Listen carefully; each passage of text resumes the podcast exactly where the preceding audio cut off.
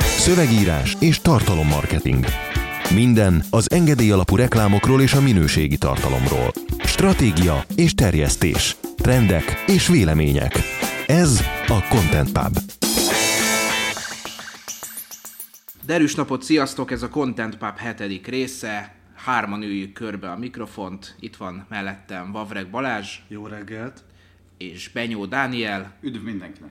Én pedig Csák Viktor vagyok. A mai napon, A mai napon miért nincs itt Zoli? hát ez jó kérdés. De mai napon valószínűleg Zoli azért nincs itt, mert uh, amikor ezt felvesszük, rögzítjük, éppen születésnapja van, de hogy uh, erre fel mit csinál, azt nem tudjuk pontosan. Ez nem lehet kifogás, úgy érzem, egy Content Pub felvételén, vagy mégis? Rám Hú, de- néz mindenki. Én Hú, de csendben marad mindenki, igen. Igen, úgy látszik, nem szabad a, a, a főnökről rosszat mondani, akkor sem, ha nincs itt. Félünk attól, hogy ezt hallani fogja. De azt mondjuk el lehet mesélni, hogy Pam Didnert fogjuk fuvarozni. Erre el vagyunk kíváncsiak, Dani. Epekedve várom, hogy mi történt ma, miért nincs Pam Didner előadás, mit fogsz csinálni délután. Tudod, ez egy ilyen beszélgető, sztorizós műsor, mindenki téged figyel. Nos, ez egy csavaros történet, mely körülbelül két hónappal ezelőtt vette kezdetét, amikor is Pam Didner írt nekem egy e-mailt, hogy lesz Magyarországon, és ő szeretne így szeretné azt, hogyha szerveznénk neki egy előadást egyetemen, amit mi meg is tettünk, és egészen szombatig úgy is nézett ki, hogy a Corvinuson lesz egy, nem is tudom, 100-150 fős előadás Didnernek. Hát körülbelül. 100 fős a terem, de 150 főt gyűjtöttünk be. Igen, uh, amikor Just Creative Control Way. szombaton hajnalban kaptam Pemtől egy e-mailt, mindenféle SOS, meg sürgős, meg mindenféle társorokkal, amiben leírta, hogy a gépe sajnos három órával később indul, és hát így érkezik is Budapestre, mint eredetileg az így a menetrendben benne volt, ami azt a szerencsétlen helyzetet idézte elő, hogy gyakorlatilag ő akkor fog leszállni Budapesten, amikor végeznie kellett volna a Corvinusson az előadásával, ami nyilvánvalóan egy paradoxont hozna létre a téridőben, tehát úgy döntöttük, hogy inkább akkor így lemondjuk. Illetve megpróbáltuk áttenni későbbre az előadást, ami nem annyira sikerült, mert így két nap alatt nehéz ilyeneket megszervezni, a Corvinuson Hát nem is azt, hanem, hogy vannak. ennyi idő alatt két nappal előtte, ráadásul úgy, hogy hétvége van benne, tehát így a termeket lefoglalják. Tehát ez a helyzet. Nézzük a jó oldalt, le is rángathatták volna a repülőről. Ehelyett most az lesz, hogy körülbelül másfél óra múlva én Zolival együtt kimegyek Pem elé a repülőtérre, ott őt felvesszük, elvisszük, megebédelünk, beszélgetünk vele, csinálunk erről videót, aztán elvisszük őt, ahová ő éppen most megy, és hát ezt tudtuk kihozni ebből a ilyen helyzetből. A belső csoportban, az előkészítői csoportunkban feltettem a kérdést, hogy, illetve Pem megkérdezett engem, hogy szerintem mi az az öt legfontosabb kérdés, amit Magyarországon irányába elhangozhat, én pedig ezt a kérdést továbbítottam az előfizetői csoportba, ahol össze is írtak nekünk a nagyon kedves előfizetőink egy rakás tök jó kérdést, ezeket is viszem, megkérdezzük, felvesszük, közzétesszük, tehát most így ez van per Tehát pillanat. tartalmat gyártunk. Igen, Hát kihozzuk igen, a helyzetből a maximumot. Na, Hat darab témát írtunk ma össze nektek, és hat darab témáról fogunk beszélni. Kezdjük rögtön az elsővel. Haldoklik a tévés reklám? Érdekes interjút közölt a Digital Hungary Juhász Péter Tiborral, a Magyar Telekom marketing kommunikációs vezetőjével a május 9-10 között esedékes Media Hungary konferencia apropóján. A rendezvényen előadó Juhász szerint itthon nem követik le a piaci szereplők a tartalomfogyasztási tendenciákat, és könnyen előfordulhat, hogy a jövőben hirtelen nagyot fog zuhanni a tévés piac. A hirdetőknek egyre nagyobb kihívást jelent a célcsoport tagjainak elérése, a fiataloknál pedig komoly gond a párhuzamos média használat. A hirdetéseket alapvetően csak két szereplő értékesíti, és változott a hirdetések hatékonysága is. A költség ugyanakkora, de az eredmények rosszabbak. Juhász szerint a klasszikus reklám break ideje letűnt, és a hirdetőknek több fantáziát kellene használniuk a reklámozás során. Javítani kell a reklámok hatékonyságán, és az a megoldás, hogy a szereplők a content marketing irányába mozdulnak el. ez, hogy a tévés reklám haldoklik, ezt múlt héten egy konzultáción egy kedves ügyfél megerősítette, akik 2010-11 körül kezdtek el hirdetni a televízióban. Mondták, hogy akkor nagyon jól működött, már amennyire ezt lehet mérni. Most ö, 16-tól már a hatékonyság az kb. fele annyi, 17-ben pedig elkezdenek fölhagyni ezzel. Tehát már igazából így tévéműsorokat szponzorálnak, vagy valahogy így megjelennek bennük, de arra építenek, hogy Instagram influencerekkel és vloggerekkel szólítják meg ugyanazt a célcsoportot. Tehát ö, elég tehát testközeli és friss tapasztalatunk van arról, hogy haldoklik. Az meg egy érdekes ö, észrevétel, hogy ö, több fantáziát kellene használni a reklámozás során. Na most aki látott tévé reklámokat, az tudja, hogy ezek rettenetesen unalmasak. Ezt Szirmai, Ger- Szirmai Gergő nekünk adott interjújában is megerősítette, hogy amikor csináltak az 576 kilobájttal a reklámot, akkor az azért áldás, mert hogy az egy YouTube-os reklám volt, és a, nete, a net az több mindent elbír, már a hirdetők szempontjából is, tehát bátrabban, kísérletezőben állnak hozzá. A televízióhoz meg úgy állnak hozzá, hogy ilyen bejáratott formátumokat erőltetnek újra és újra. Tehát, hogyha nem tud megújulni a televízió, de a második hírben látjuk, hogy lesz megújulás, akkor végérvényesen kipusztul ez a formátum. Az érdekes, hogy azt mondja, hogy a content marketing irányába mozdulnak el a szereplők. Azt hiszem, hogy pont Juhász Péter Tibor volt az, aki hozzátette, hogy az, de hát az a nehéz. Hát Istenem, tehát legalább hatékony. Tehát azt, én megértem, hogy nem nehéz leforgatni a reklámspotot, aztán mindenki beleszarik abba, hogy az nem hatékony, mint inkább content felé elmozdulni. Megértem, hogy nehéz, de hát most a marketing sose volt egy könnyű műfaj, tehát akkor rossz pályát választottunk, kedves hallgató. Külön érdekes amúgy, hogy bár nem csak a tévés reklámok haláláról beszélnek, hanem konkrétan a tévének a haláláról is. Mert felismerték, hogy nem a lineáris ö, ö, tévézés a, a, tévézési a jövő, hanem hanem az olyan típusú fogyasztási, aminél a fogyasztó dönti el, hogy mikor, mit és hogyan néz meg. Nem véletlen, hogy Amerikában a Netflix ilyen népszerű, nem véletlen, hogy hogy az Amazon mellett most már, ha jól emlékszem, a Facebook is elkezdett gondolkodni azon, hogy ilyen jellegű tartalmakat gyárt. Az Amazon gyárt is, ugye bár most már neki is elérhető Magyarországon a, a Netflix-el konkuráló szolgáltatása.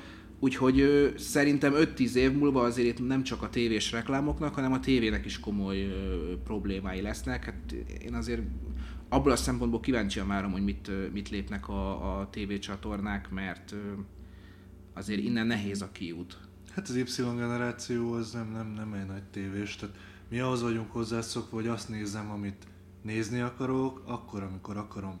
Nekem nincs előfizetésem, mert most így minek. De egyébként nem csak nekem, hanem például a 54 millió feliratkozóval büszkélkedő PewDiePie-nak sincs klasszik tévés előfizetése, mert egyszerűen nem, nem úgy fogyasztunk tartalmat, hogy bekapcsolom, akkor, amikor a televízió épp a műsor van, aztán majd így megvárom, meg még majd reklámszünetek. Tehát teljesen idegen. Sőt, ö, azt hiszem pont ebben a cikkben mondták, hogy kb. 50 perc az, amit, a, amit a, az Y és az Z generáció tagjai a tévé előtt töltenek, és az sem minőségi tartalomfogyasztás, hanem a háttérben megy a tévé, és nagy néha oda néznek a, a, a fogyasztók.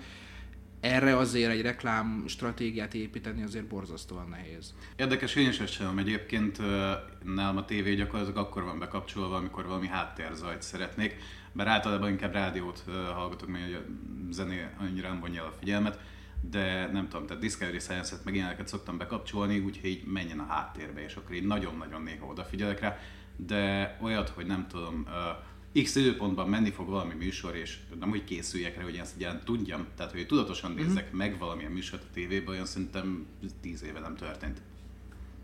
Abszolút. Nekem a Comedy Central szokott a háttérbe futni ez, ez egy ilyen bűnös élvezet, egy guilty pleasure, nem tudom, hogy miért. Valószínűleg az összes szitkomot láttam már, már várom, hogy mikor kezdik el ismételni az öt évvel ezelőttieket Jim szerint a világ meg társai, de hogy az ott fut a háttérben, csendben, néha az ember odapislog, néha, néha egy kicsit fölhangosítja az adott részt, de konkrétan, hogyha ha azt nézem, hogy mennyi az a minőségi tévés, tévés műsornak a fogyasztása, amit én egy nap eltöltök, az szerintem nagyon-nagyon kevés, és erre azért ha ezt mondjuk én reklámozóként, hirdetőként elgondolkodnék azon, hogy erre milyen reklámot gyártsak és milyen stratégiát építsek, azért akkor elég pessimista lennék. Attól függ, hogy kiket akarsz elérni, tehát például nagyanyámat gond nélkül elérhet.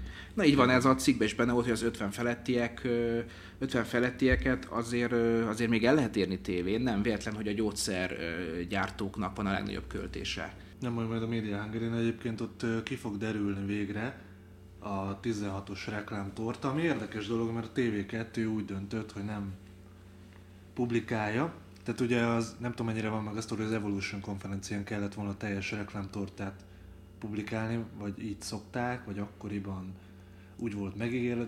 Lé- Lényeg az, hogy nem sikerült, mert nem volt teljes az adat, tehát így a online reklámköltéseket tudtuk, meg a print költéseket tudtuk, a TV2 miatt pedig a televíziós teljes reklámtortát nem tudtuk. Reméljük, hogy a Media hungary ezt is megtudjuk. Hát azért én nem lennék annyira büszke arra, amilyet valószínűleg a TV2 elért, tehát szerintem oka van annak, hogy ők, ők kicsit a titokzatosság homályába próbálták beleveszejteni magukat.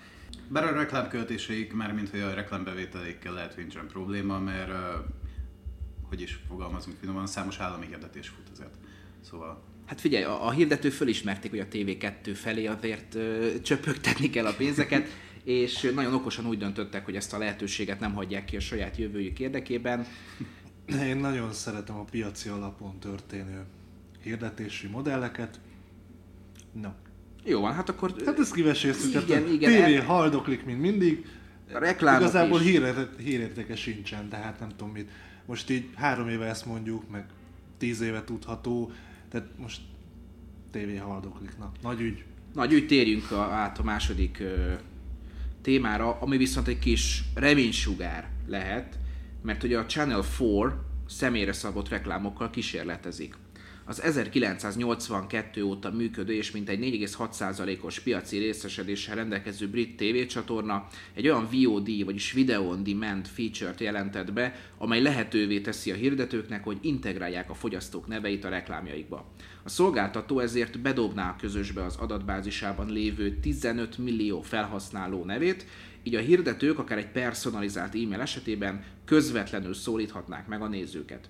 David Amodio, a Channel 4 digitális és kreatív vezetője szerint semmi nem ragadja meg jobban a nézők figyelmét, mint amikor meghallják a saját nevüket. A tesztidőszak már fut, mégpedig az Alien Covenant című film kampányával, amelyben a nézők személyre szabott üzenetet kapnak a reklám spot végén.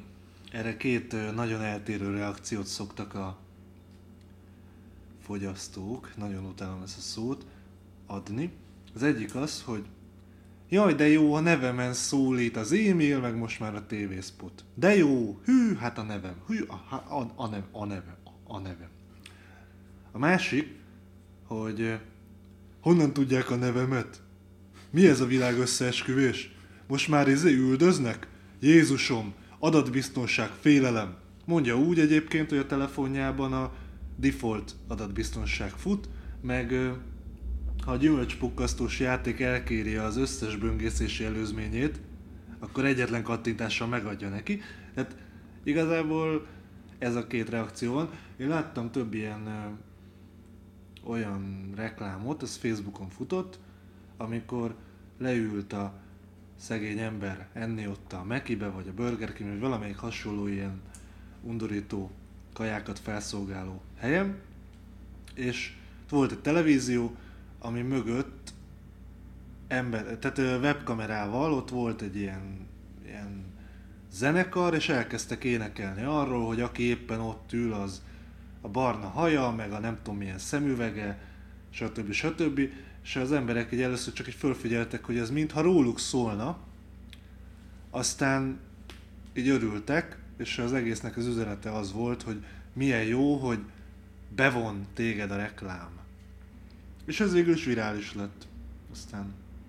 Nem, nem, nem tudom egyébként, val- valószínűleg ez a televíziós megújulásnak az első lépése, hogy a hirdetések relevanciáját emeljük. Mert azért ütött ki mindent a digitális reklám, mert olyan szintű célzást képes adni neked, és ezen keresztül olyan szinten, hát nem tökéletesen, de már nyilván egy tévés szőnyegbombázásnál jobban, hát olyan szinten tudod célozni az üzeneteidet, ami elképzelhetetlen volt eddig. Tehát a reklám az kevésbé zavaró, relevánsabb, személyre szabottabb, tehát szívesebben kattintod, jobb eredményeket hoz el, mérhetőbb. Most ettől nem lesz mérhető, viszont relevanciát emel, hogy visszalátod a nevedet a reklámszpotba. A következő lépés meg az lesz, hogy mondjuk a tévé beolvassa az arcodat, aztán rögtön ott a ruhára ráteszik a kis testedet, vagy a testedre teszik a ruhát. Mondjuk érdekes az evolúciója annak, hogy a tévé hogyan próbál lépést tartani a, a fejlődéssel, mert az első, amit láttunk, amit előbb is mondtam, hogy először a tartalmat kezdték megújítani, sokkal exkluzívabb tartalmakat kezdtek el gyártani, olyanokat, amik mondjuk más, más csatornákon nem feltétlenül futhatnak, a realitikra gondolok például, tehát nem megvettek egy amerikai sorozatot, vagy ha megvettek, azt áttolták korábbi, későbbi idősávokra, és a főműsor időben elkezdtek kísérletezni olyan tartalmakkal, legyen ez zenés műsor, legyen ez reality, legyen ez bármilyen saját gyártású anyag, ami, ami, ami exkluzívabb, ami, ami sokkal inkább rájuk, az ő arculatukba illik, majd ugye bár jött ez, hogy ha haldoklik a reklám, akkor, akkor próbáljuk meg kicsit olyat csinálni, mint a Minority Reportban láttunk, hogy mint egy personalizált e-mail, Szia Viktor, íme az Alien Covenant előzetese, hát ha ez működik, hát szerintem ö, érdekes ezt megfigyelni, hogy milyen hatása lesz. Valószínűleg ö, tapasztalunk majd egy ö, ugrást a reklámok hatékonyságában. Itt az a kérdés, hogy ez hosszú távra elége? Elég hatékony lesz jövőre, két év múlva, vagy, vagy folytatni kell ezt az utat. Én szerintem biztos, hogy ennél többre lesz szükség, mert a fogyasztók inger küszöbe azért egy idő után az megszokja ezt a, ezt a formátumot. Egészen biztos, hogy többre lesz szükség, mert a, az, hogy belerakom a neved az e-mailbe, az már igazából nagyon piacfüggő, meg célcsoportfüggő, de ahol ezt sokat használták például a marketingben, ott ez így elhasználódott. Tehát pont múlt héten kérdezte valaki, hogy miért nem rakjuk bele a, nevű, a kedves olvasó nevét a levélbe. Egyrészt azért, mert nem mindenkitől kérjük már el, pont azért, mert nem rakjuk bele, tehát akkor már előrelátók vagyunk. Másrészt azért, mert most már teszteltük, és full mindegy a mi piacunkon. Lehet, hogy a te piacodon az nem így van, ott rakd bele a nevét, de ezeknek a felezési ideje igencsak magas. Tehát, hogy ezek gyorsan évülnek, ezek a trükkök ezt akartam mondani én is. Erről az elcsépelt personalizációra akartam egyébként én is beszélni, hogy látják ugye az e- mérés eredményekben azt, hogy ha belerakod a felhasználó nevét, akkor jobb eredményeket hoz, és akkor onnantól kezdve a cég minden egyes e-mail hírlevele úgy kezdődik, hogy Szia Dani, kedves Dani, Dani láttad ezt már, és hülyét kapok tőle egy idő után. Nagyon-nagyon gyorsan átlépi azt a, az inger küszöböt, hogy már nem tűnik fel, meg most is minden második e-mail úgy szólít engem, hogy uh, Dániel kivéve én már nem is tudom, hogy melyik pénzintézetnek vagy banknak az e-mail, amit folyamatosan kapok, és a Google nem rakja valamiért spambe, de náluk úgy működik a personalizáció, hogy nem Benyúlnak vagy Dánielnek szólít, hanem konkrétan a kedves e-mail címem ott van így mögötte, tehát náluk egy kicsit érdekesen húzza be az adatbázist. De ez nem is probléma. Ami másik, ami még feltűnt, hogy most ugye akkor az a megoldás, hogy personalizáljuk egy kicsit a reklámokat ami nekem azért érdekes, mert ez megint egy kísérlet arra, hogy megmentsük a reklámot, mint olyan. Tehát hogyan lehetne a reklámot jobbá tenni? Szerintem ez még egy-két évig azért húzódik, jó néhány évig húzódik ez a haláltusad, de szerintem a reklámot önmagában nem kell megmenteni, mert a reklámnak az a lényeg, hogy megszakítja a te tartalomfogyasztásodat. Tehát egy alapvetően zavaró, irritáló valami, amit most próbálnak hatékonyabbá tenni még egy milyen módszerre, ahelyett, hogy nem helyett egyébként, mert számosan dolgoznak azon is, hogy helyette mondjuk hasznos tartalmakat gyártsanak, vagy olyat, ami esetleg tényleg érdekel engem, de, de még mindig benne van azért ez a vergődés, hogy még itt van ez a reklámformátum, és nem, mert hát így nem tudom, száz éve használjuk, úgyhogy nem akarjuk olyan könnyen elengedni, de nem, nem látom azt, hogy ez... Nem, még nem bízunk abban a, abban a másik formátumban, amit egyrészt nem is ismerünk, vagy nem is ismernek a nagy hirdetők, a kis hirdetők, meg pláne, nem bíznak benne, és nem tudják, hogy, hogy az eredményes lehet és félnek attól, tudod, mint amikor ö, ö, nagy AdWords költő vagy, és, és valaki bemegy, nem is tudom melyik személyzeti klinikára, ez, ez a, talán az összesre igaz, hogy nagy AdWords költőként, hogyha ö, valaki megpróbálja őket berántani egy, egy image filmre, vagy megpróbálja berántani őket akár egy, ö, egy saját online magazinra, akkor ott azért falba ütközik, és nem, nem arra gondol, hogy fú, ez egy olyan lehetőség, amivel a, amivel a többi piaci szereplő, az én konkurenseim egy kicsi piacon nem kezdtek el gondolkodni, tized annyi költéssel képes, hogy elérni ugyanannyi, vagy még több embert. Nem, hát nem figyelj, át rám. kell gondolnom, nem tudom, ez, ez olyan, figyelj, még átgondol, á, inkább költünk továbbra is 6 milliót adwords mert nem akarok tized annyi pénzzel ugyanannyi embert elérni. Ez ilyen új és fura dolog ez, jaj.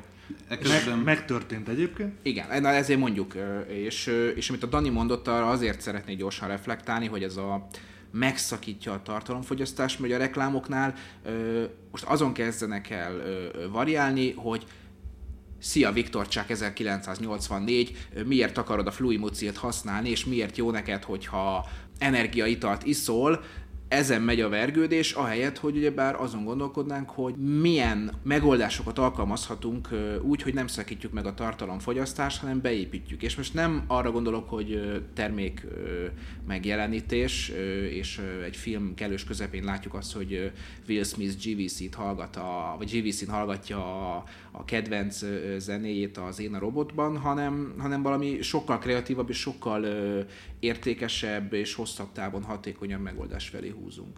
De hogy mondhatunk ilyet reklám szakemberként? Tehát a reklámok ellenébe beszélünk? Én hogy, hogy, hogy mondhatunk ilyet? Érdekes, hogy közben azt látni egyébként, hogy nem rég voltam kint ugye Amsterdamban egy marketing konferencián, ahol a helyi Doritosnak így a, a fő Isten marketingese beszélt, és megkérdezték, hogy az egyes csatornákról mi a véleménye, meg hogy mennyire használják a tévét. Most tudjuk azt, hogy Amerikában Doritos azért úgy használja a tévét, de mm, ők ilyen poénos reklámokat, tehát a Super Bowl reklámot, mindenki látott már Doritos a Super Bowl reklámot, a uh, holland Doritos marketinges az közölte, hogy ő évek óta egyetlen centet sem költött tévére, és ez nem fog változni, mert az ő célközönségük az a X meg főleg Y generáció, és egész egyszerűen zéró hatékonysággal működik gyakorlatilag a tévé. Ezért ők inkább azt csinálták, hogy megnézték, hogy milyen új és izgalmas technológiák vannak a piacon, és írtak egy játékot virtuális valóságra, és ezzel csináltak egy baromi hatékony kampányt. Hát, úgy, kis túlzással ö, hatékonyabbak lehetnek a saját célcsoportjukban egy ö, olyan fotóval, amit nem is tudom, nemrég a 9 en láttam, hogy egy mesztelen nő fekszik egy kádban, ami tele van Doritos chipszel, vagy tortiával, vagy nem is tudom már mi ez, ö, és csak a lába látszódik ki. Kicsit olyan, mint az amerikai szépségnek ez a ö, rózsa, rózsaszálas hatás, ahol a, a, az intim részek azért el vannak fedve, hát mivel mással, Doritosszal. Én állítom, hogy egy ilyen, egy ilyen képnek a, a hatása sokkal jobb, mint mondjuk egy még a legviccesebb tévéreklámnak is, mert pont azt a célcsoportot és pont azokat a fogyasztókat éri el, akiket szeretnék, és virális én elutasítom a nők tárgyasítását és a Doritos tárgyasítását. Ez számomra fölháborító. Én szeretnék elnézést kérni, és ö, ö, kijelentem, hogy ez nem a kreatív kontroll véleménye, hanem csak az enyém. Nézzük, hogy ö, hogyan fogják leváltani a Google-t és a Facebookot. Na hát harmadik téma, így van. Érdekes bejelentést tett az AppNexus, a világ egyik legnagyobb programatik technológiai megoldás szállítója. A 2007 óta működő Multi a LiveRamp-el és a Media Mass-szel összefogva létrehozott egy konzorciumot, amely programatik hirdetési megoldásokat kezd el kiajánlani a Facebook és a Google ellenében. Brian O'Kelly, az AppNexus vezetője szerint az online hirdetések 48%-át a Facebookon és a Google felületein költjük el, és ezeken a platformokon lehetővé vált, hogy kiváló tartalmakat hozzunk létre. De az AppNexus szerint május 4-én elstartolt rendszerrel sokkal jobban tudnak majd targetálni a hirdetők, így a fejlesztők szerint megszüntethető a mostani erős duopol helyzet, és nagyobb verseny alakulhat ki a digitális média piacon. Amire egyébként annyi szükség van, mint falat kenyérre, hogyha ez értelmes volt, az ö, kevéssé normális, hogy a piac 48%-a a Facebook és a Google kezében van, tehát valamit csinálni kell, és egyébként a lépés nem is rossz időzítésű, mert a Facebook éppen majd látni fogjuk, hogy szenved a...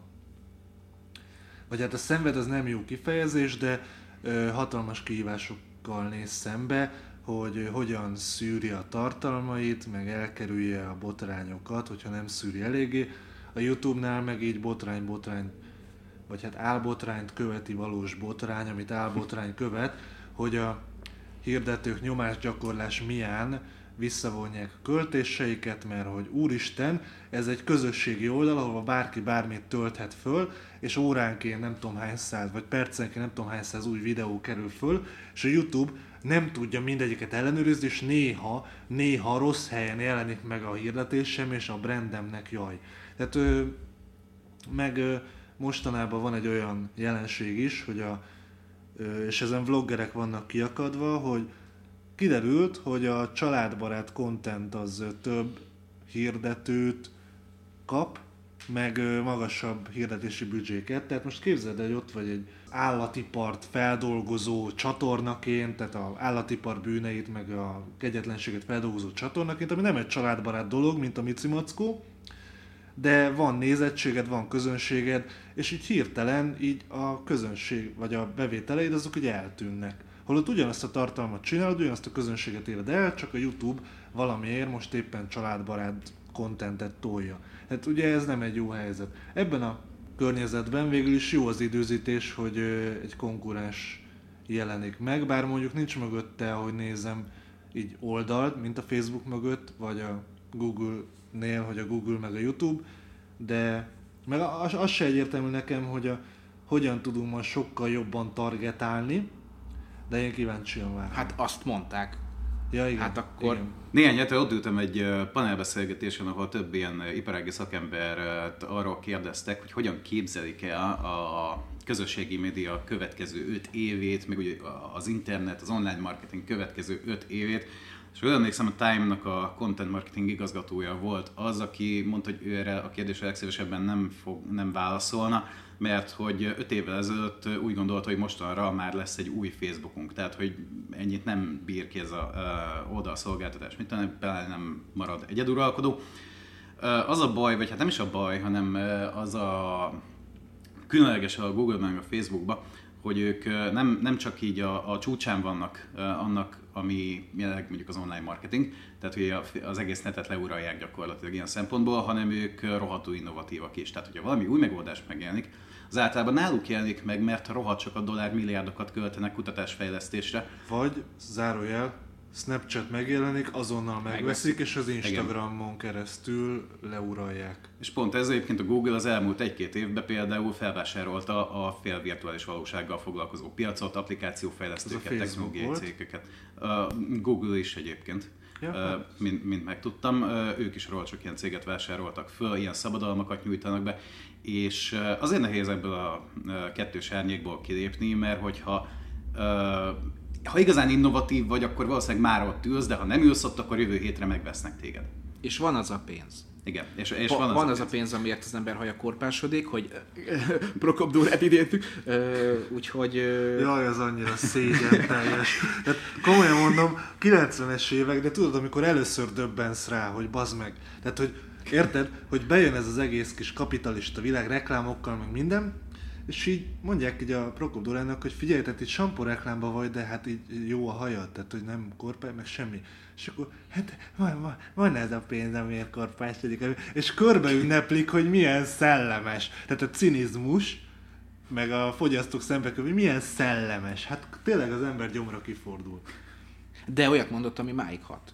Látod, idézzük. Tehát, és tehát ezzel csak Ja, azt akkor jó. akartuk, csak, csak, csak azt akartuk A mondani. názáreti csávó is olyanokat mondott. Jó, de neki azért nagyobb a forja. Ö, Ezzel csak azt akartuk mondani, hogy fog annyit kínálni a Facebook és a Google, amikor valaki, aki azt mondja, hogy én nem akarom eladni, következő nap valószínűleg meggondolja magát. Na, akkor tovább is megyünk a szám szerint negyedik hírre.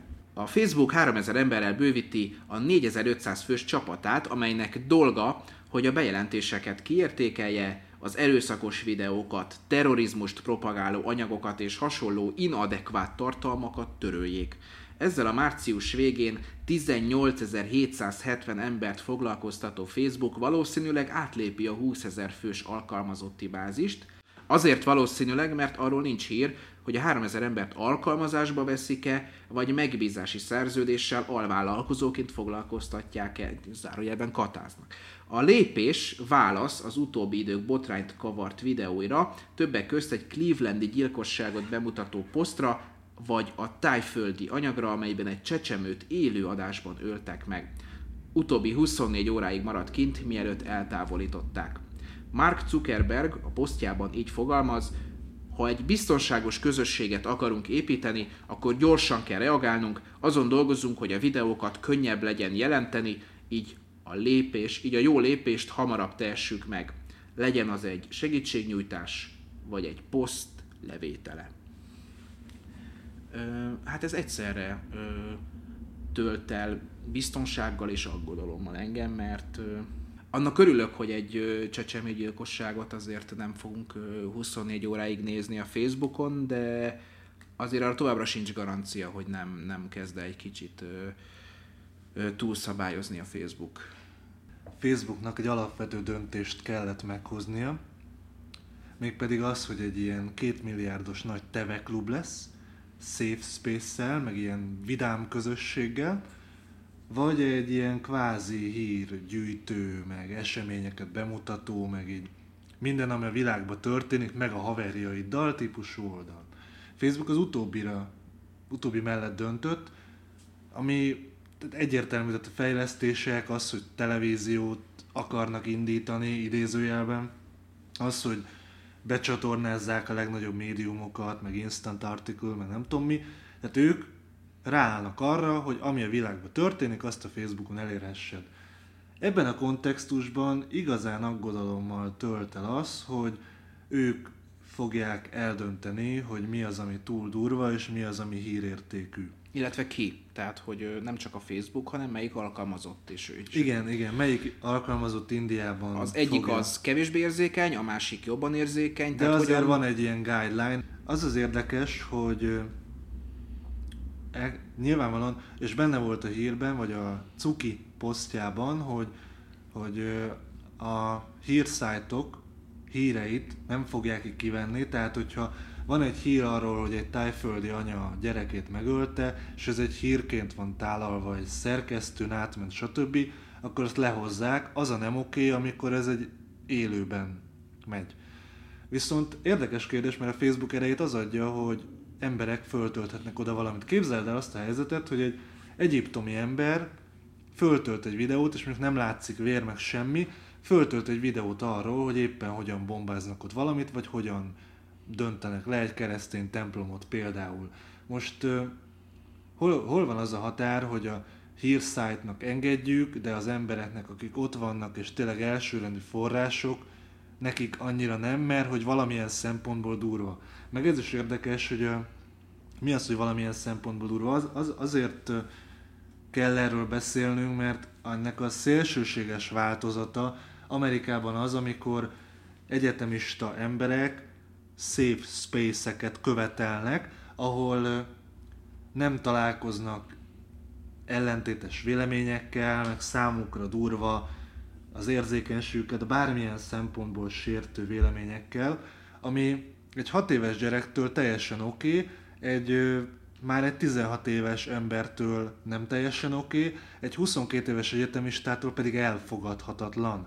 Tehát az a helyzet, hogy a világ az nem egy safe space, a világ az nem egy ilyen olyan hely, ahol mindenki egyetért veled, és nem történnek szörnyűségek. Az a helyzet, hogy attól, mert leszedjük a Facebookról azt, amiről fontos lenne értesülni, attól, hogy becsukod a szemed, attól nem fog a férjed újra szeretni téged, ha becsukod a szemed, attól nem tűnik el a cukorbetegséged, ha becsukod a szemed, attól nem fog a tinédzser lányod kevésbé flegma és kevésbé problémás lenni. Ha becsukod a szemed, attól még a rákos rokonod ugyanúgy rákos marad. Az a helyzet, hogy a felnőtt ember nem állhat hozzá úgy a világhoz, és azért mondom ezt, mert Amerikában ez egy létező trend, hogy úgy állnak hozzá a világhoz, tehát nem állhatunk úgy hozzá a világhoz, hogy ami probléma, ami az érzékenységemet sérti, ami ugye nem érv, azt tüntessük el. Tehát én azt látom ebben a hírben, hogy kódoljuk a Facebook rendszerébe azt, hogy ami durvának számít, és itt ezek tényleg szélsőséges példák, tehát nem erről beszélünk, hogy ez nem maradjon, hanem mit tudom én, tehát mondjuk az, hogy a közel-keleten mi megy, arról értesülnünk kell. Nem feltétlenül hírekből, hanem mondjuk a helyszíni beszámolóktól. Tehát neked tudnod kell Európában, mert közel van a közel-kelet, hogy ott éppen keresztényeket halomra ölnek. Érted? Tehát erről tudnod kell. Na most, hogyha a Facebookon tudhatod ezt meg, mert amúgy mínuszos hír, vagy nem tudom micsoda, nem üti át az inger küszöböd, vagy már csak Facebookról értesülsz hírekről, akkor, hogyha leveszik ezeket a videókat, meg a erről szóló beszámolókat, akkor lényegében a Facebook dugja homokba a te fejedet. Ami aggasztó.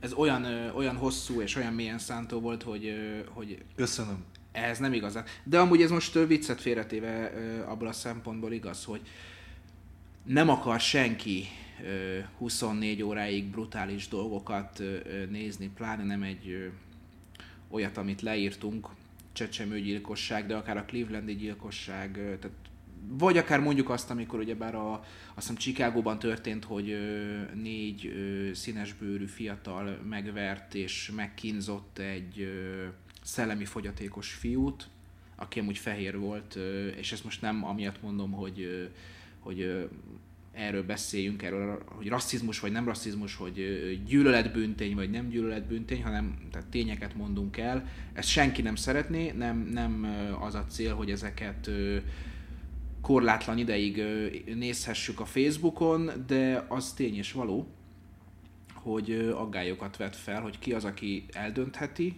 milyen guideline-ok alapján döntheti el, szinte biztos, hogy lesz túlszabályozás, vagy legalábbis lesz egy olyan, hogy valaki Vagy azt túlkapás. túlkapás, hogy valaki azt gondolja, hogy hát ez még lehet, hogy nem, de inkább, inkább letiltom, mert nem akarom megütni a bokámat. Ez, Vagy hogy a hirdető fölháborodjon. hogy a hirdető föl így van.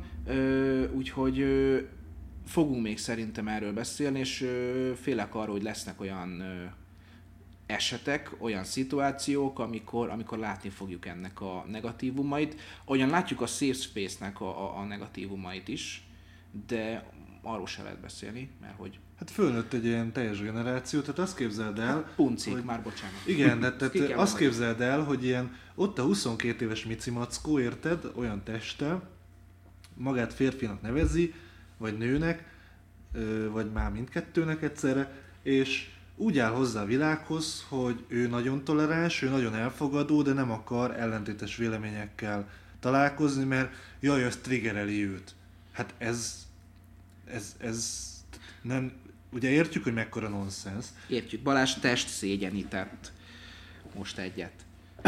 Nekem meg az jutott eszembe, azért érdekes, hogy említed ezt a talán Chicago esetet, mindegy, és arra emlékszem, hogy ez több közelmúltbeli hasonló botránya együtt úgy pattant ki, hogy nem egyszerűen feltöltöttek erről egy videót, hanem ez egy élő közvetítés volt, ha jól emlékszem, Facebookon keresztül.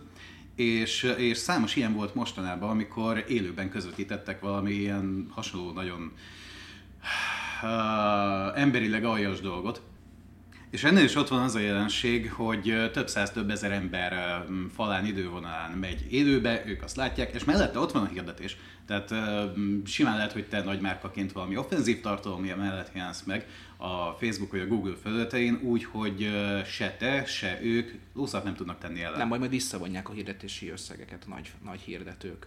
Erre, erre ez a válasz. És ö, mielőtt hogy a, a, azért védjük meg egy kicsit magunkat, mielőtt arra gondolna egy bármelyik hallgató, hogy mi támogatjuk a, a safe space-ek ellenében a rendkívül agresszív egyetemi közélet még agresszívebbé tételét, ez nem így van, ez szimplán arról beszélünk, hogy, hogy nem, nem szabályozhatsz be ö, olyan dolgokat az életben, amik ott vannak. Én szeretném egyértelművé tenni, mi ezt túl gondoltuk és arról beszélünk, de szeretném egyértelművé tenni azt, mert biztos, hogy van egy ember, nem, szerintem nem, nem a követőink között, de azért tisztázzuk, tehát nem támogatjuk a terrorizmust, meg A nem értünk egyet ezekkel, Sőt, hát nyilvánvalóan elítéljük ezeket. Nem, tehát nem hiszem, hogy ezt így külön kitételbe kéne mondanunk. Az a helyzet, hogy ezt az egész jelenséget az hozta létre, ami a Facebookot, meg a közösségi oldal, Youtube-ot is nagyjá tette, tehát az, hogy lényegében szerkesztetlen, és emberek vagy idézőjel szerkesztik. Szemben a klasszikus médiával, ahol van hírszerkesztő, van főszerkesztő, vannak irányvonalak, hogy mi alapján mit emelünk be, a Facebooknak, meg az összes többinek az az ereje, hogy te posztolsz, te osztasz meg, te híreidről van szó, és hogyha ott vagy mondjuk egy egyetem, vagy egyetem, Egyiptomban, amikor éppen lefejezik a keresztényeket, és te ezt látod és lefotózod, akkor adott pillanatban te lehetsz az első sírforrás. Ez ko- korábban az újságíró vagy elért téged, vagy nem ért el téged, most pedig egy megosztásra vagy attól, hogy bárkivel megoszt. Tehát ez, ez igen nehéz szerkesztési jelenség, meg igen nehéz két milliárd ember bármikor bármit megoszthat. Tehát e-, ebbe, ebben az egész környezetben, vagy ökosziszt, content ökoszisztémában, copyright, ö, szerkesztési irányelveket érvényesíteni. Az jutott eszembe, volt a 20. században Amerikában egy uh, ilyen mókamester, média hacker, aki uh, számos különféle hülyeséggel került be Hitler? a médiába. Nem, de uh, nem, ez, ez, ez ember, amerikai. Um, egyszer uh, csinált egy ilyen kamu kezdeményezést arról, hogy uh, nem is tudom, ha jól emlékszem, adjunk a tehenekre nadrágot, mert obszcén uh, katolikus vallás szempontjából, hogy ők mesztelenek, meg hogy az állatokra adjunk ruhát. És ez egy teljes hülyeség Mi a volt. katolikus vallás szempontjából? Igen, de nem teljes hülyeség Nem volt, tehát ezt így ő találta ki. Hát csöcs. Nem, te, mindegy, ezt így ő találta ki, bement, ezért csináltak vele interjút, megjelent újság, tehát semmi nem volt mögötte, ő egyszerűen szar elrögte magát azon, hogy ő így bekerült a médiába, de amire nem számított, hogy egy idő után így ebből lett egy mozgalom. Hát az Ra- első Hújber Feri volt. Neki, neki ez... neki ehhez már nem volt köze, de így emberek így hallották őt, és voltak köztük olyanok, akik úgy mondták, de tényleg basszanak, hát az állatok mesztelnek, hát ez teljesen abszolút. Van, Adjunk rájuk ruhát. Most mondasz Na mindegy. valamit, kell követni fognak holnap, bármilyen hülyeséget. Aki az ilyen típusú humort szereti, annak ajánlom a Vitali ZD TV-t és a hasonló prankstereket. Ö, Tényleg az, amikor azt két, tehát olyan, olyan típusú tartalmat képzelj el, hogy van egy ilyen prankster, kimegy és válogatott hülyeségeket megcsinál gyanútlan embereken, és ezt fölveszi. Néha megverik őket, de úgy általában a Vitali az már van akkora, hogy igazából fölismerik, és akkor nehéz bármit is ott már viccelni. Ő volt az, aki azt hiszem a VB vagy az EB döntő, azt hiszem VB döntőn így berohant a pályára. Többi, több ilyen is volt, de ez egyik. Ez egyébként csak így a, a, az adjunk az állatokra ruhát, szóval ez a valóság leszabályozásának vágyáról jutott eszembe, amit nem szerencsés, hogyha bárki magáénak val szerintem, hanem mint ahogy ezt így mondtuk is, tehát találni kéne egy középutat, és nem, nem arra törekedni, hogy így ne lássunk a világból semmi offenzívet. Meg, Hát most konkrétan arról beszélünk, hogy ha mindenkinek lehet véleménye, akkor mindenkinek lesz, és mindenkinek van véleménye. Kérdés az, hogy hol szabályozott be, hogy hogyan szabályozott be, hol szabályozott be, mennyire szabályozott be, illetve, és az, amit a Dani mondott, ez, ez ezért fontos, mindig lesz valami, ami valakinek sérteni fogja az érdekét. Én nem tudok itt most olyat mondani, amivel valaki ne értene egyet, valakit ne triggerelne, már pusztán az, hogy ö, szerintem erről a Safe Space-ről beszéltünk, már triggerelt, ö, ö, triggerelt pár hallgatónkat, ennek valószínűleg meg is lesz a következménye, de ha ennek ellentétes oldalát mondtuk volna, ha mondjuk egyet értettünk volna vele, akkor azzal triggereltünk volna másokat. Tehát szerintem, szerintem nincs ma olyan, olyan dolog, amivel valaki ne értene egyet, és, és ö, nincs olyan dolog, aminek másnap ne lenne valami fajta reakciója.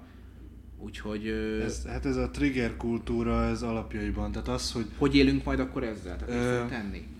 az, hogy a triggerel, meg az érzelmeimet fölkorbácsolja, meg sérti, ez alapvetően nem számíthat érvnek. Ez, ez, tehát amikor ezzel jönnek, hogy jaj, hát ez annyira, jaj, hát, hát ez, ez a fú, hát ezen annyira fölháborodtam, és ez inkább ne, tehát ez egy alapvetően téves hozzáállás, mert so, soha nem lesz olyan, hogy valami senkit ne sértsen. Ez, erre azt szokták mondani, én ezt nem mondom, mert én ennél finomabb és ö, vagyok, hogy le vannak szarva az érzelmeid. Az nem érv, hogy, hogy de én ezen fölháborodtam. Ez nem érv. Jó? Tehát ez nem, nem, nem, nem, nem, nem számít logikai levezetésnek, nem számít érvelésnek, ez semmi. Ez az, hogy a fogod, hat évesen fogod a kis takarót és bebújsz alá. Jó? Ez nem egy Fölháborodhatsz amúgy, tehát fölháborodhatsz, és lehet véleményed, és triggerelhet, Az a kérdés, hogy meddig mászol bele a másik ember arcába, akinek a véleményével nem értesz egyet. Felnőtt emberként két ellentétes véleményen lévő ember ezt kultúráltan megbeszélheti, Szerencsére a net azért erre egy, egy viszonylag jó keretet ad, tehát nem kell a másik szájába mászni, meg lehet ezt beszélni kultúráltan, és most nem ezt látjuk. Én azt gondolom, hogy a trigger azt az látjuk, egyetlen. hogy hisztériát látunk, Igen. hogy ez sérti az tiltság be, mert Tehát, sérti. lehet, tehát el, ellen, nem, ellentétes oldalon állhatsz, én sem értek mindennel egyet, ami, amit mondjuk a Balázs vagy a Benyó mond, ezt majd le is rendezzük majd a, a, a tetőn. De hogy, hogy e- Ne az, igen, hogy, hogy ho, ho, hogyan, hogyan fejezem ezt ki, és, és hogy meghagyom-e nekik azt a lehetőséget, hogy a véleményüket kifejtsék. Trigger egyetlen egy helyen jó a marketing automatizációban. Dani nagyon jelentkezik. Igen, mert el akartam még mondani, megint belekrákogtam, de ez most benne marad. Ez benne marad, nem vágjuk ki. Hadd had hallják a, a hallgatók, hogy Autentikus felvétel. mivel küzdünk. Szóval, hogy ez a trigger kultúra dolog, ez, ez mindannyiunkat rettenetesen idegesít valószínűleg, de engem Látom van... már magunkat a Feminfón. Ah, mindegy is. Engem egy másik dolog sokkal jobban idegesít ennél, van aminél egy kicsivel jobb az, hogy te, ha téged minden triggerel, mert akkor legalább tudsz róla. Hatalmas probléma viszont az, és ez már most is működik, hogyha ugye Facebookon olyan cikkeket olvasol, és olyan tartalmakra kattintasz, és olyan mm, hozzászólásokat teszel, amik mondjuk Amerikában így a demokrata oldalnak felelnek meg, akkor egy idő után az idővonalon csak ilyenek jelennek majd meg. Uh-huh. Mert így működik a personalizáció, meg az algoritmusok, hogy hm, ezt szereted, akkor ezt fogod kapni, mert nagyobb eséllyel kattintasz rá. Viszont ebből volt nem kis botrány is egyébként az elnökválasztás előtt fél évvel, vagy egy évvel kb., hogy ez így egy, egy világnézeti dobozba zár be téged, és nem szembesülsz a másik oldala. Én 2011 óta mert akkor még újságíróként dolgoztam, követem például azt, hogy így nem tudom, mi történik Szíriába, meg hogyan zajlott le az arab tavasz, meg tudom, és az elmúlt ö, 5-6 évben így, hát nem egy ember, több ember megkérdezte, hogy jó, de ez, ez mégis ki a halált érdekelt? Ez nagyon szörnyű, minek, minek olvasod, mit tudom én. És ők voltak azok, akik a legjobban meg, meglepődtek azon, amikor 2015-ben így, százer migráns így a határon. Mert nem értették, hogy mit keresnek ezek itt miért jöttek. Szóval ez, ez a, a ignorálása a világnak, amire rá is segít egyébként, a, egyébként önakaratán kívül a mai, a, hogy is mondjam, tehát az online média. Ez talán még egy sokkal nagyobb probléma ennél, és ez volt az utolsó gondolatom ebbe a kérdésbe. Hát kvázi, kvázi a, a, a Facebook beszabályozza, hogy mit, mit gondolhatsz, és hogy milyen információkat kaphatsz. És ö, amit, a, amit a hírben is benne volt, vagy a, témám, a témánkban is benne volt, hogy ö, ők majd ö, cenzúrázni fognak, az ugyanehhez vezet, hogy te hiányos ismeretekkel fogsz rendelkezni bizonyos témákat illetően, reméljük nem így lesz, de én ezt látom, hiányos ismeretekkel fogsz rendelkezni, mert nem fog minden hozzád eljutni, mert vagy a vagy ebbe a buborékba bekerülsz, vagy pedig a Facebook nem engedi, hogy ez megjelenjen az üzenőfalon, mert szerinte sértő tartalom. De, De, de nem szeretném, hogyha itt valami világméretű Zuckerberg Összeesküvés. sejtenénk. Egyszerűen annyiról van szó, hogy az algoritmus úgy működik, hogy az, ami érdekel téged, abból még többet mutat. Mert, tehát, tehát, mert, mert az, az okozza neked, a, az szórakoztat téged, az köt téged, és egy idő után a Facebook idővonalad átalakul egy ilyen olyan helyé, ahol így minden érdekel, minden szórakoztat, minden valahogy a te véleményedet támasztja alá, de nem azért meg gonosz, hanem egyszerűen, mert így működik az algoritmus. Hát meg eleve a világ is így működik, tehát a legtöbb ember, aki aktív, mit tudom én, politikailag, az valószínűleg inkább olyanokkal barátkozik, akik osztják az ő nézeteit, meg hogyha 20 éven keresztül magyar nemzetet veszel az újságosnál, akkor a Akkor 21. most jól évben, meg vagy zavarodva. akkor, és akkor sőt, én már, igen, én, már is látom a népszabadságot a standokon. Mindegy, Tehát ezt- annyira, annyira a magyar nemzet felé fókuszál. Elbasztjátok a példámat egyébként, de hogyha 20 éven keresztül magyar nemzetet veszel az újságosnál, akkor a 21. évben nem fog egyikre azzal köszönteni, hogy megjött a népszabadság, nem kell le. Hát nem Hanem így szól, hogy nem tudom, De egyébként ez a... egy létező jelenség, tehát nem csak a Facebookban van egy ilyen szűrő vagy buborék, hanem a te agyadban is. Ezt többször kimutatták, hogyha most mondjuk világnézetileg semleges dolgot, hogyha te nagy almarajongó vagy, és jaj, ez nem izé, nem, nem a mekre gondolok, hanem a gyümölcsre, tudod? Ö, bár a keresztényeket lehet, hogy ez triggereli, mert az Hát vagy a narancs, narancs szeretőket. Vagy a na- narancs szeret. Tehát mondjuk Ja, ja, nagyon, ja, ja, ja, nagyon, szereted, nagyon szereted a narancsot, mint gyümölcsöt. Ö, és mindened a narancs, mint gyümölcs, rostos, meg nem rostos, meg a ízesített, színe. meg a joghurt a narancsból, ami nem, nem nagyon láttam még, akkor ö, bemész egy közértbe, akkor ez narancsot fogod először észrevenni. Ha van egy hír gyümölcs, akkor a narancsot fogod először észrevenni, tehát az agyadban van egy ilyen elhajlás. Igen, az agy ugye alapvetően próbálja kerülni a kognitív diszonanciát, és ennek köszönhető az is, hogyha nem tudom, a WHO kihozza, hogy a bacon ö, rákot okoz, akkor én ezt például le fogom szarni, mert imádom a bacont.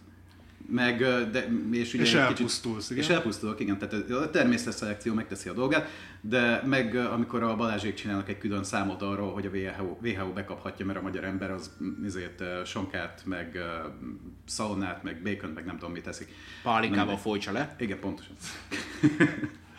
Na, mindegy is. Tehát eh, erre épül egy gyakorlatilag a, a nem tudom, gasztronómiai Nekem kultúránk. ennél jobban tetszik a Garfield, tehát nem, nem a Balázs, meg a Sonka, meg a magyar ember pálinkával fogy, hanem Garfield, ami egy ilyen 35-40 éve fut, és lényegében egy Amerikának a elnyomott lelkiismerete. Legyél kövér, legyél lusta, vicces, poén, macska, tök jó.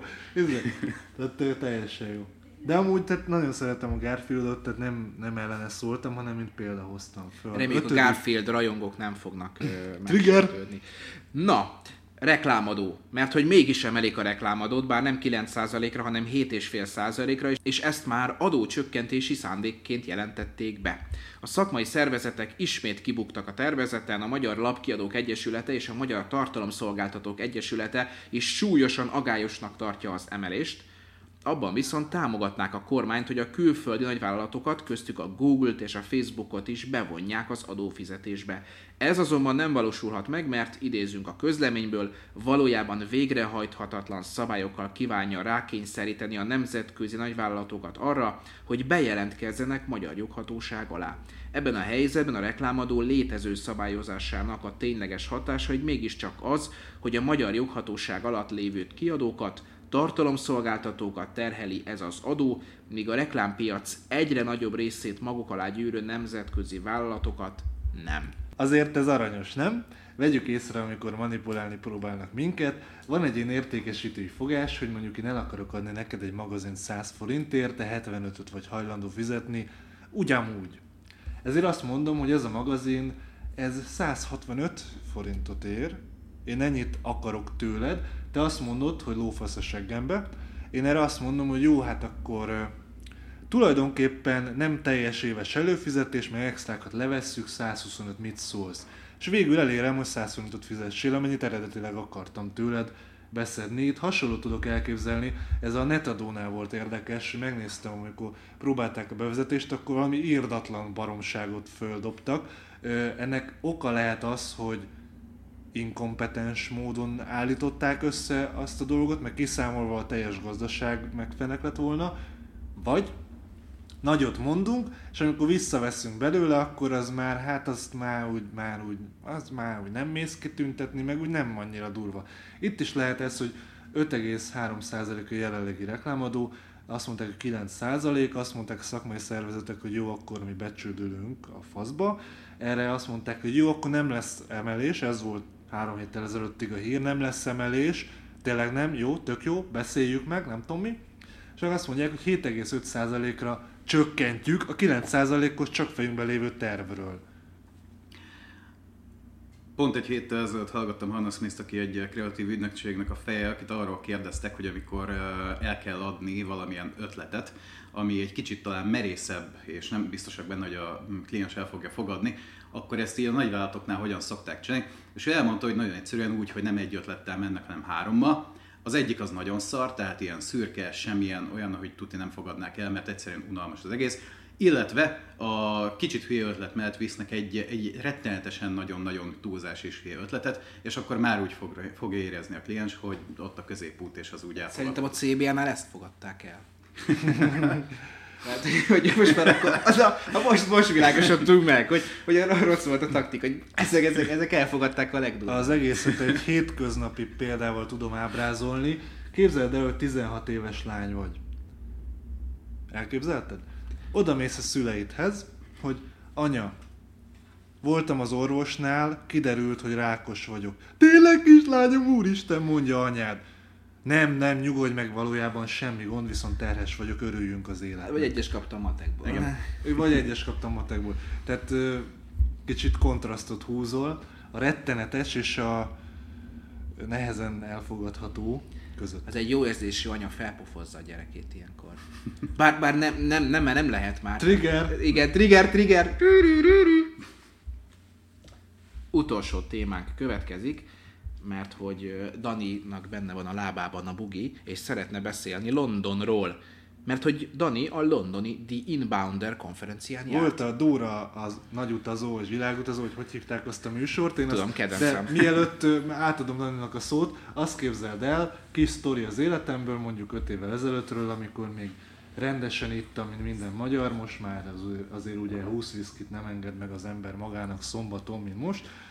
És akkor tudod, hogy hogy ott vagy az akkori barátnődnél, és akkor jön szombaton a Dóra a felfedező, azt hiszem így hívták, és így mászik a fára, te meg így ott fekszel egy oldalt, ezt nem látják a kedves hallgatók, és a, így föl kell emelned a karod, hogy fel! Mert mondja a Dóra, fel! És kurva idegesítő. Te meg így fölemeled a karod, hogy fel, fel, és te is így vele játszol. És akkor azt érzed, hogy egy kicsit te is Dóra felfedező vagy, de Benyó ezt megvalósítja. Ő valóban felfedező, megy Amsterdamba, megy Londonba, San Diego-ba is volt, mindenhol volt ez a Dani. De miért volt Londonba a Dani? Ez egész mellesleg azért jó, mert amit én hallok ezeken az eseményeken, rendezvényeken, az így meg is jelenik gyakorlatilag szóról szóra, ami egy kicsit is érdekes a marketingszöveg.com, leginkább az előfizetői részbe. Erről beszéljünk egy kicsit, hogy van egy előfizetői része a marketingszöveg.com-nak? Képzeld, Viktor, van! Jó.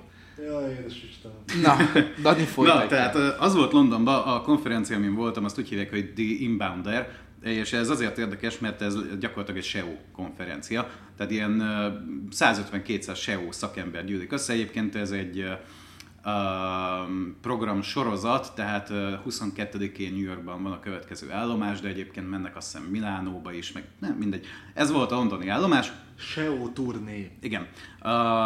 És az volt az érdekes, hogy miközben ez gyakorlatilag egy SEO-s konferencia, ahol így 95% az uh, keresőoptimizálási szakember, Ekközben volt kettő olyan előadás, ami tényleg így keményen seo volt, tehát belementek abba, hogy nem tudom, nem csak hogy mi az ZAMP, hanem hogy milyen utána, hogy milyen szoftvereket használj, hogy hogy működik az algoritmus, és így a kettő ilyen hard SEO mellett volt, vagy öt olyan, amelyik kifejezetten a tartalommarketingről szólt, vagy akár már arra, hogy egyes tartalomformákat, például a podcastet, hogyan lehet a legjobban használni. Podcastesről külön cikk lesz, azt majd Viktor hozzájárulásával fogom ezen a héten megírni.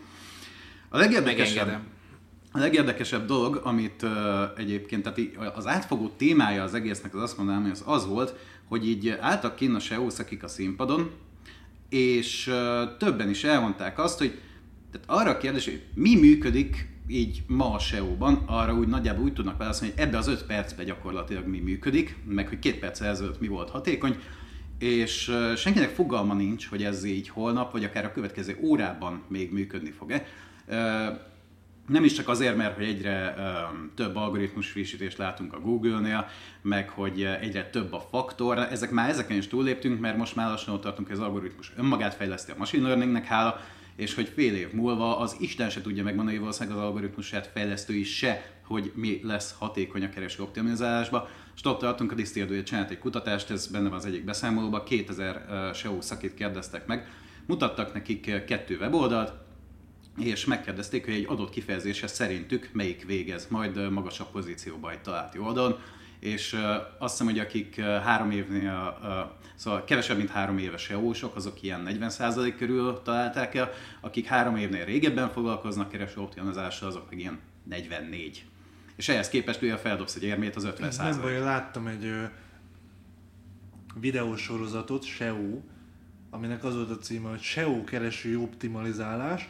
Én majd azt letöltöm, és megnézem, és én onnan tudni fogom.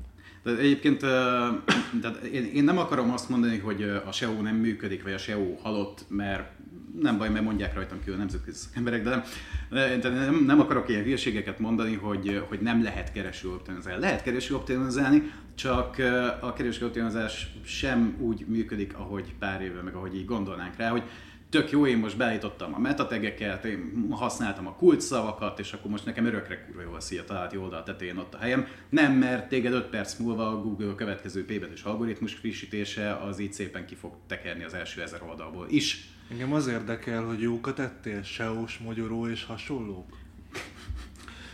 Visszatérve hogy arra, amit a Dani mondott, május 6-án volt egy nagyon hasznos poszt a marketingszöveg.com előfizetői Facebook csoportjában, ahol az egyik felhasználónk, most nem mondjuk ki a nevét, de majd még egyszer belájkoljuk a posztját, azt írta, hogy ö, 1,3 millió YouTube videó elemzése alapján a videó hossza és a megtekintések, kedvelések, megosztások száma erősen korrelálnak a rangsorolással. A cím, valamint a címkék csak enyhén, a leírás pedig egyáltalán nem. Összecseng egy korábbi cikkünkkel a konferenciáról, amiben nem tudták megtippelni a SEO szakemberek, hogy melyik oldal lesz el a Google-on. Tehát továbbra is minőséganyagot kell készíteni, nem a szöveg SEO-sításával kell foglalkozni. Ezt én arra módosítanám, hogy a SEO azért, tehát hogy ügyelni kell arra, hogy, a, hogy mondjuk egy YouTube-ra feltöltött videónál azért minden pakoljon, de hogy ennél sokkal fontosabb az, hogy minőségi tartalmakat, minőségi anyagokat gyártsunk, és a, a print screen, amit, amit beraktak ide fotónak, az azt mutatja, hogy négy pont, a videók hossza az 14, egész, 14 perc, 50 másodperc az átlag a Youtube-on, tehát nem kell attól félni, hogy 3 perc után kikapcsolják, és hogy valóban nulla korreláció van a kulcs szó optimalizált videóleírás és a, és a rangsorolás között. Igen, tehát ezt úgy tudnám összefoglalni, hogyha van 100 egységnyi erőforrásod KKV kisvállalkozó marketingesként, akkor ha jelenleg 90-et arra töltesz egy anyag elkészítésénél, hogy a kulcsszavak, a metategek, a nem tudom még, akkor alapvetően rosszul csinálod, mert azt a 90-et a megírás, vagy a forgatás, vagy a felvétel, vagy a tartalomkészítésre kellene elköltened, a további 10 pedig kulcs szó bűvészkedés. Tehát egy nagyon nem jól kereső optimalizált, ám de nagyon király anyag, az le fogja körözni, és már lekörözi a tökéletesen megseózott, ám de nagyon unalmas anyagot. Na Dani, volt még valami Londonban, amiről szeretnél nekünk beszélni? Ezen kívül hideg, Nagyon érdekel minket. hideg volt, eső, a többét azt meg leírom a cikkekben. Ezért Mert... remélem nem arra számítottál, hogy har- 30 fok és trópusi, trópusi éghajlat fog várni a világ egyik legszebb városában. De pont, pont erre számított. Nem, én a legjobban annak örülök, hogy mi, miután az elmúlt fél évben már vagy ötször voltam a Heathrow, most végre ki is jutottam a reptérre. Ahogy a halott pénz énekli, ha nem tetszik a tényállás, arra van a Brexit. Szerintem ezzel be is fejezhetjük a mai podcastet. De találkoztál ott Londonban valakivel? A Kádár Timivel persze találkoztam egyébként, aki kinnél, uh, mint szövegíró. Balázs elvett tőlem egy tollat, mert nagyon hangosan kattogok vele. Igen, szóval, fixációd van, úgy látszik. igen. Uh, Nem, De jó, hogy a tollat fogod, és nem mást. Visszadom a szót. Szóval, ha már kim voltam Londonban, találkoztam Káder Timivel, uh, igazából arról beszélgettünk főleg, hogy úgy milyen kint lenni Londonban, meg mi van a hazai szakmával. Uh, a beszélgetés részt így nem osztanám meg, de, de nagyon jó volt találkozni vele. Um, ezen kívül meg nem tudom, beszélgettem ott néhány emberrel, de, de tényleg ami érdekesebb azt leírom, mert itt, tehát ebben a formátumban nincs tér arra, hogy a következő három órában erről beszéljek. Uh, írásban Istennek. meg egyébként is sokkal jobb vagyok, mint hogy így spontán beszélni kell, mert Pedig én úgy meghallgatnám, hogy három órán keresztül köhögve elmeséld a Pontosan. seót, amit ott hallottál. Úgyhogy uh, maradjunk abban, hogy ez, ez volt De az valamit meg, hát szépek a lányok. Mm, nagyon, amúgy biztos. Arra jutottam az utcakép alapján, hogy a brit nők vagy nem olyan csúnyák, mint a mondás tartja, vagy nagyon sok a turista. Szerintem nagyon sok turista van arra. Én a Skins-t láttam, nem tudom, hogy ez kiről mondható még el. Ez egy brit sorozat, ott volt egy nagyon szép lány, az Effi, ő úgy brit, hogy az apja olasz, vagy, vala, vagy az anyja olasz, vagy valahogy így. Tehát ilyen félig brit, de félig nem brit, és gyönyörű. Nem, de így a királyi családon végignézel, meg úgy a, a sztereotíp átlag brit nőn végignézel, akkor annyira nem jön meg az étvágyad ahhoz a külön, most már nem EU tag országhoz. Azt megkérdezted, hogy tudnak még eurót váltani ott a reptéren, vagy már nem? Nem tettem föl ilyen kérdéseket. Még azt azért, az nyugodtan elmondhatjuk, hogy a, a brit nők szebbek, mint ahogy öltözködnek. Hát a, a, a divat azért az, az, az, az rosszabb helyzetben van ott, mint a, mint a hölgyeknek a szépsége. Úgy érzem, a szakmai jellegű podcastunk kezd egy kicsit... Igen, De ez is kell az embernek, hogy ezt teszi humánussá és megfoghatóvá. Nem az, hogy se Ja, értem. ki, ki, ki, Igen. ez? De hát egyszer minden jó véget ér, úgyhogy érjen véget ez a podcast is most már. Köszönjük, hogy meghallgattatok minket. Találkozunk jövő héten. Itt volt velem Balázs Igen. és Dani, Igen. és én Viktor is magam vendége voltam. Úgyhogy köszönjük, hogy meghallgattatok. Szép napot, szép estét. Sziasztok! Szövegírás és tartalommarketing. Minden az engedély alapú reklámokról és a minőségi tartalomról. Stratégia és terjesztés. Trendek és vélemények. Ez volt a Content Pub.